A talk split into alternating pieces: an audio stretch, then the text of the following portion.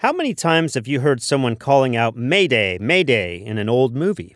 Mayday, mayday, mayday, Coast Guard. Mayday, mayday, mayday, Coast Guard. Mayday is the word used around the world to make a distress call via radio communications. It signals a life threatening emergency, usually on a ship or a plane, although it may be used in a variety of other situations.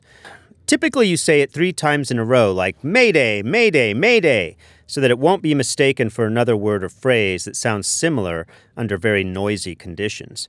A Mayday call is not something to be taken lightly. In the United States, it's illegal to make a fake distress call. Doing so can land you in jail for up to six years and subject you to a $250,000 fine.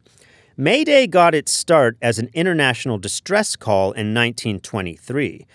It was made official in 1948.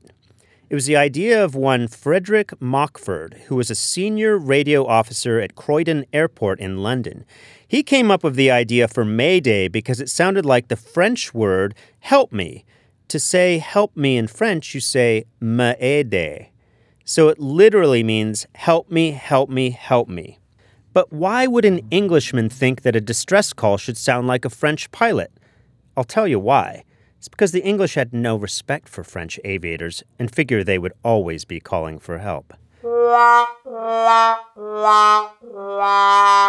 Come back tomorrow